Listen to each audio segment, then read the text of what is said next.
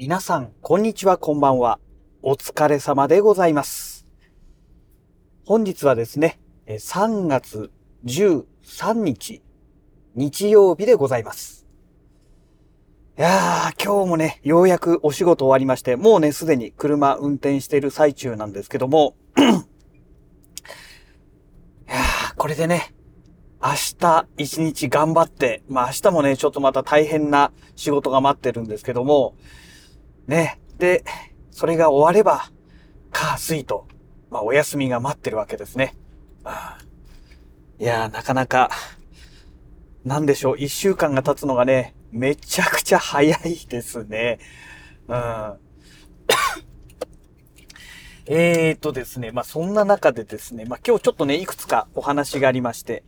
えまずね、あのまあ今日というか、これ昨日のお話なんですけども、えっ、と、アニメ、オーバーロード、えー、第4期ですね。これがね、昨日の夜 YouTube で、えーライブ配信がありまして、その中のライブ配信の中の一番最後にね、えっ、と、第2期の PV、PV 第2弾と言えばいいんでしょうかね。えーこれがね、公開されたんですね。で、その PV 第2弾の中で、アニメの放送時期がね、発表されていたというね、さりげなくね、入っていたっていう。えっ、と、今年のね、7月、7月ですね、7月に、えー放送予定というね、えーことで決まったそうです。まあ、ちょっと残念ですよね。私はね、今のこの流れでいくと、まあ、春の番組改編期の時にね、この時に放送が始まるのかなと思って期待していたんですけども、まあ残念ながらその3ヶ月後の7月ということですね。はい。まあ昨日ね、そんなニュースがありましたということで。えー、それから今日はね、まあうちの会社で、えー、某ハウスメーカーさんでね、えー建てました、えーマンション、えー藤沢のね、辻堂の方なんですけども、えーそこで建てたマンションがね、あのー完成しまして、で、今日引き渡しだったんですね。で、向こうまで午前中行ってきまして、えーいろいろとね、えー室内、撮影したんですね。まあ、某大手の管理会社さんにね、もう、えー管理を委託しちゃいますので、ね、うちも不動産の仕事してますけども、うちはね、もう貸主という立場、あ、貸主にもならないのか。えー家賃保証ですからね、えー賃貸借契約にはうちの名前はね、所有者としてしか出てこないんですけども、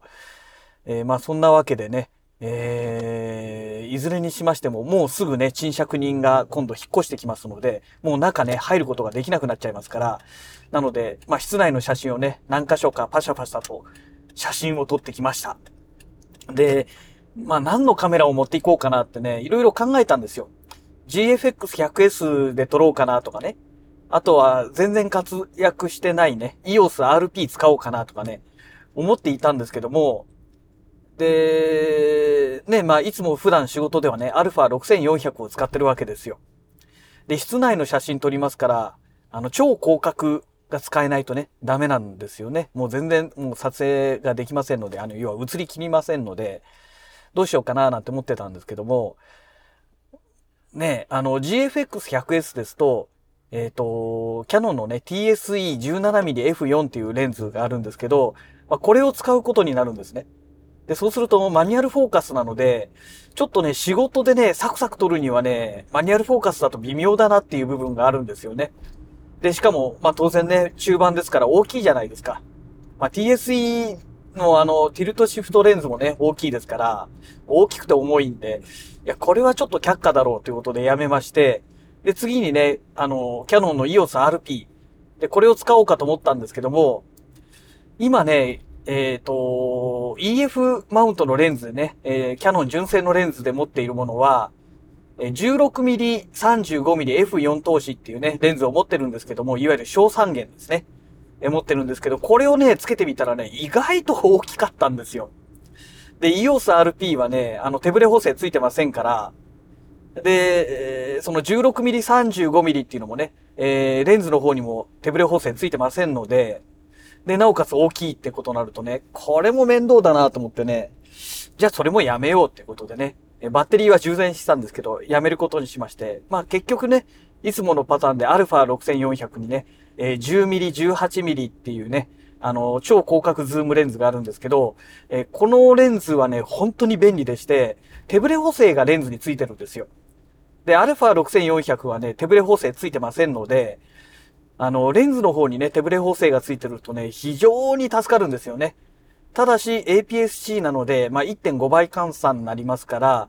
えー、まあ、10mm、18mm つってもね、えー、超広角で撮ろうと思っても、まあ、15mm 相当の画角ってことになるんで、まあ、まあ、とはいえね、そのぐらいあればいいかなっていうことでね。えー、今日は α6400 を使ってね。で、オートフォーカスはね、まあね、ソニーのカメラですから、もう、バシバシ効いてくれるわけですよ。もう何の疑いもなくね、あの、パシパシパシパシは撮れちゃいますので、まあ、おかげで、あの、サクサクっとね、撮って終わりになったっていうね。まあ、すごい、あの、やっぱり、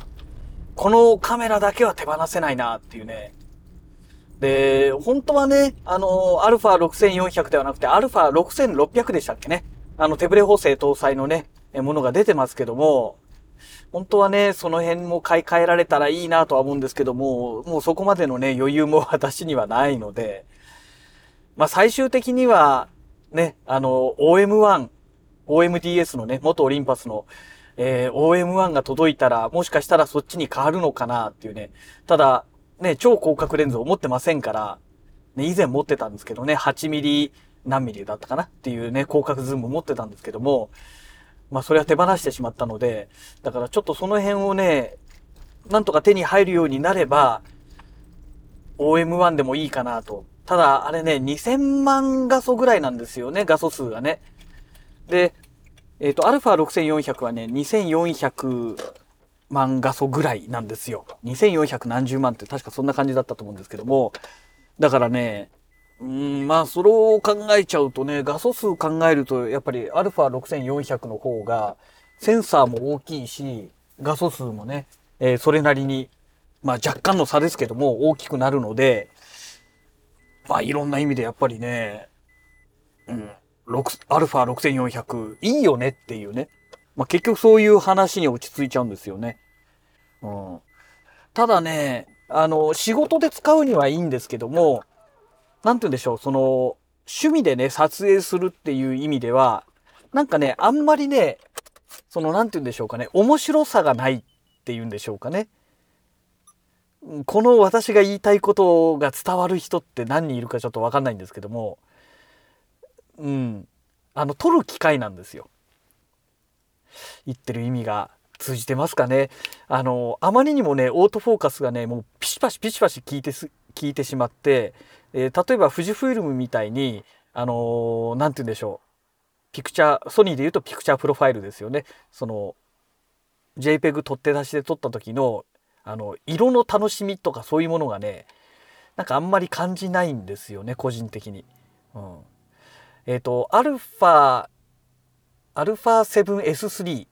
はね、えー、シネなんとかトーンだったっけな？なんだっけな？なんか新しいのがつきましたよね。あの S3 が出た時にね。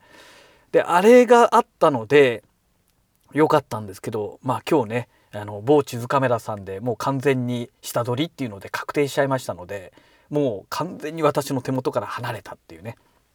まあそんな状態ですから、あのピクチャープロプロファイルがね、あの APS-C のこのソニーのカメラにね新しいカメラ何が出るのか分かんないんですけどそれに搭載されてくるようになったらまたソニーのカメラもね撮影する楽しみっていうのが出てくるかもしれないんですけどもうん富士フイルムのねカメラを触ってしまうとなんかねあのソニーのカメラっていうのがちょっと面白さに欠けるっていうんでしょうかね仕事で撮る分にはねもうものすごく優秀なカメラだなとは思いますけどね。うんなのでもう毎日ね仕事に行く時にまあリュックでいつも行ってんですけどもあのリュックの中にね必ず α6400 はもう入れてるっていうねこの 10mm18mm をつけた状態でね、うん、という状態なんですよ。ねえでまあ OM1 どうなるんでしょうかね OM1 は。うん、あのー、ねもう今日日曜日じゃないですか13日日曜日であと5日後ですよ。18日発売ですから未だにね、商品確保しましたってメールが来ないんですよ。ちょっとね、ほんとドキドキなんですけど、本当に大丈夫なんですかって言いたくなっちゃうんですけども。で、マイクロフォーサーズのレンズがそういうことでね、まあ、以前もあの EM1X を手放した時に大量に手放してしまったので全然今手元にないんですね。だからまあ今回結局使わなかった EOSRP これをね下取りに出してしまおうかなとかも今ちょっと考えてるんですよ。あのすごくコンパクトでねいいカメラなんですよ。ね。でコンパクトでしかも軽いしそれでいてフルサイズですからね。でえっ、ー、とブラックマジックの BMPCC6K プロの関係で EF マウントのレンズっていうのをねそこそこ買い集めたんですよ。でなおかつねあの富士フイルムの GFX100S でも使えますのでまあものによってはねちょっと蹴られたりしちゃう部分もあるんですけども、まあ、そういうものもあってね EF マウントのレンズって結構ほどほどに集めたんですね。だから、まあ、EOSRP フルサイズで使うのであれば、まあ、すごくいいんですけども EOSRP の本当残念なところが手ブレ補正がないんですよ。手ブレ補正がないので昼間の撮影ならいいんですけどもあのもう今みたいにね夜の時間の撮影だといやこれがねもう手ブレ補正に慣れてしまいましたので私はねだから今更手ブレ補正のないカメラを使うっていうのはね本当に厳しいですよね。うん、そこなんですよ。だからもう EOSRP も手放してしまえばまあ6万円ぐらいにはなるはずですからなのであの GH6 ですね GH6 用の下取り用で EOSRP 出しちゃおうかなとかもね今ちょっと実は考えてるんですよね。そうするとね要は6万ぐらい余るわけじゃないですか。であともう一つ6万ぐらいあのー、そうですね、えー、で下取りできるようなレンズを探してくれば広角のレンズを買えるんですよ広角ズームのレンズをね。うん、でねもう、えーと、パナソニックのレンズはね私もう今1本あ1本だけあるか。3D 用のわけわかんないレンズは1本だけありますけども、まあ、いわゆる普通のね写真を撮るためのレンズっていうのは1本も持ってないので。まあでも買うんだったらオリンパスかな。でも GH6 が来ますからね。動画用にやっぱり1本持っててもいいかなとも思うんですけども。うーんなかなか難しいですよね。あの果たしてどこまで撮るかなんですよね。まあ多分私が撮るとしたらもうアクアリウム関係の動画になると思いますからあの動画を撮った場合はですねそうなってくるとマクロレンズが1本あれば十分なわけですよ。あの1本っていうのはもうすでにね 60mm の、え、F2.8 っていうね超優秀なマクロレンズ持ってますけども以前持ってました 30mmF3.5 っていうマクロレンズがありましてこれて以前手放しちゃったんですね手放したくはなかったんですけどでもそれがね今新品で2万8,000円ぐらい3万円でお釣りが来るような金額で買えるんですよ。だから、まあ、これのねあの中古でいいかなと思ってるんですけどもうちょっと安くなったものをね、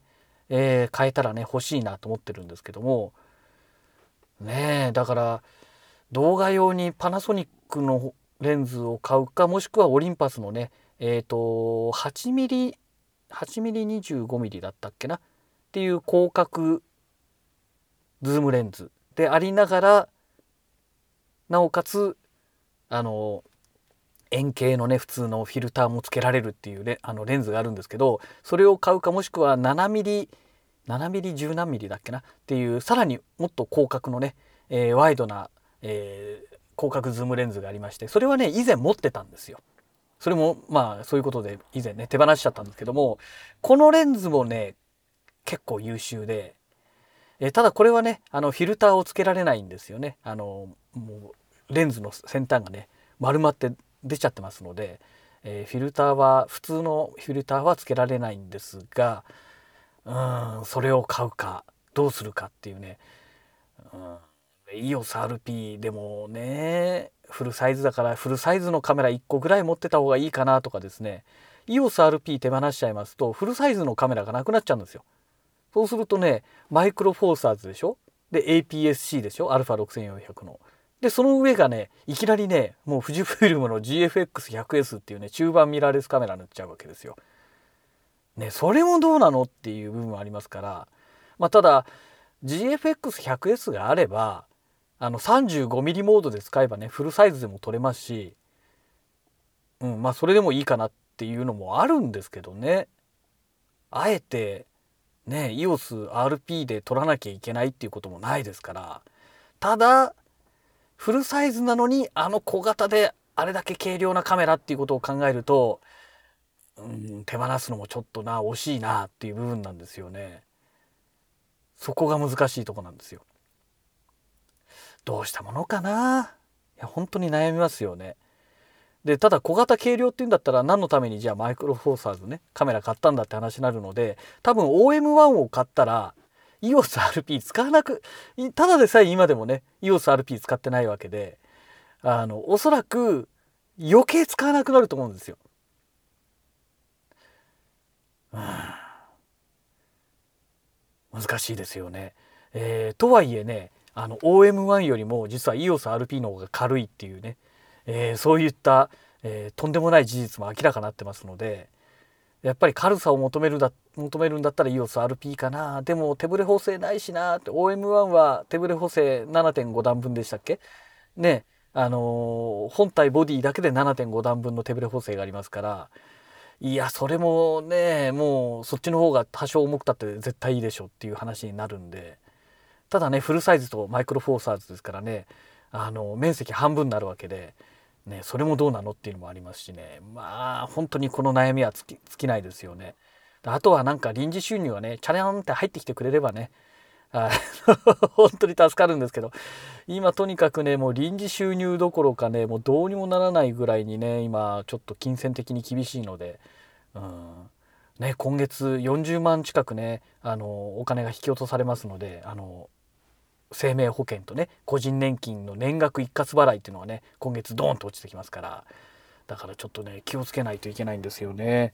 はいまあそんなわけで、えー、もうかとっくにね自宅の駐車場ついてますので、えー、本日のねラジログはこの辺りで終了したいと思います。